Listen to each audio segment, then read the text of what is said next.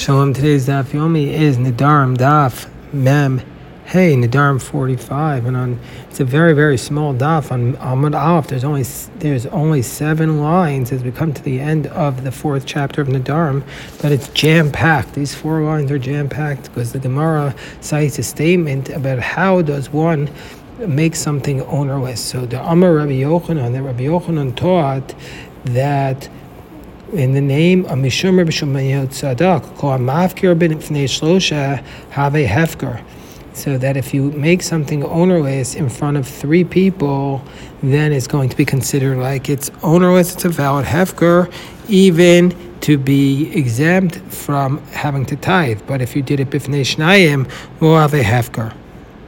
But if you do it in front of two, it's not considered to be like it's really declared ownerless. And so, therefore, it's like they're just receiving a gift from the person's hand, and they're not going to be exempt from the mafkir, from having to give them meiser. So, we'll read the Ran. The Amr Rabbi Yochanan called mafkir bifnei shlosha whoever makes something onerous in front of three, that's considered onerous. Mishum da'adaita kuli because he's really intending it for in front of everyone to declare it onerous. But if he does it in front of two, it's not hefker. The kivan. The Ran says the kivan deleka koa because there's since the, people don't hear don't know about it. Adaita dido chud afkare, and he's just doing it on his own. He didn't make like a public proclamation. V'dami matana and it's going to be considered to be like a just a gift. And indeed, Rabbi Yehoshua ben Levi says that biblically speaking, Devar Torah, biblically speaking, we're going to say afilu echad. Even if you're just, even if you just declare it onerous in front of one person, have a hefker. It's considered hefker. Umatam amru shlosha. Why did the Chacham say you need to declare it onerous in front of three? Kadeshia echad zocha ushnaim eden, so that one person can can claim it, and the other two people who are there could could be witness to it, and so therefore he won't be able to deny that which he did. So let's look at this statement that Rabbi Yehoshua ben Levi made. So the Rishonim have a disagreement about what the intent of what Rabbi Yehoshua ben Levi is saying. Is he saying that biblically speaking, that you have to make hefker eh, at least in front of one person has to be the declaration, or does it really help even if you just make it ownerless? We just declare it amongst yourself. So the Rambam in Laws of Nadarim, chapter two, law sixteen, states that midioraisa, biblically speaking, you need to, uh, as Rabbi Yehoshua ben Levi says, you need to declare it ownerless in front of at least one person. And the Kesef Mishnah, and the Mishnah writes that the Rambam was really being exact in the language of Rabbi Shimon Levi, where he says, He says, even in front of one person, it is hefker. So therefore, and and then it says, and that Rabbi Yehoshua ben Levi then continued and said, what's the reason why we require three? So that one person could be could acquire it, and two people witness. And just like in the conclusion, we need three aside from the one who makes the onerous declaration. So too in the ratio, we need we need one aside from the person who makes the declaration. That's how the Kesef Mishnah, Rabbi Yosef Karo, explains the Rambam's reading that you need the person plus one other person, the person who makes it hefker plus one other person.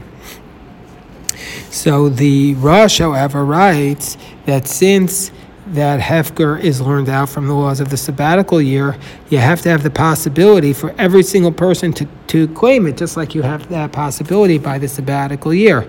And if therefore, if nobody knows that it's Hefker, then it's not considered like it's really possible for anybody else to claim it. And so therefore, it doesn't work. However, Tosfos explains that and and that midiaraisa hefker works if it's just amongst yourself, even without another person. So the Rosh also adds that since that's the case, a person could be really mafkir. He can make declare his utensils onerous amongst himself. So therefore, he's not in violation of the prohibition of shvisas keilim, according to Beis Shammai. And so too, if he lent his animal to a nachri, to a non-Jew, and the non-Jew didn't get return it before Shabbos, what he should just do then is he should declare it ownerless, so that the non-Jew is not using his utensil on Shabbos, which is a violation of the prohibition of shvisas keilim. That just like you have to observe Shabbos, so do your utensils, and so therefore he's going to be uh, saved from the prohibition of his animal working. So. Tosfos writes that by movable objects, even rabbinically speaking, a person could declare something onerous in front of less than three people. Because uh, that the only reason why you needed three in the beginning, as you remember, which we said in the daf yomi from two day, from two days ago, was because of Ramayim, because we were worried about people who were using subterfuge just to be exempt from Meiser, and so therefore the laws of tithing that only applies to real estate, and they're anatoma metaltoin, and not to movable objects, and so therefore if somebody wants to declare their utensils or their animals ownerless on Shabbos, they don't need for Shabbos so that they're not in violation. They don't need three people, and so therefore they're they're able to do it.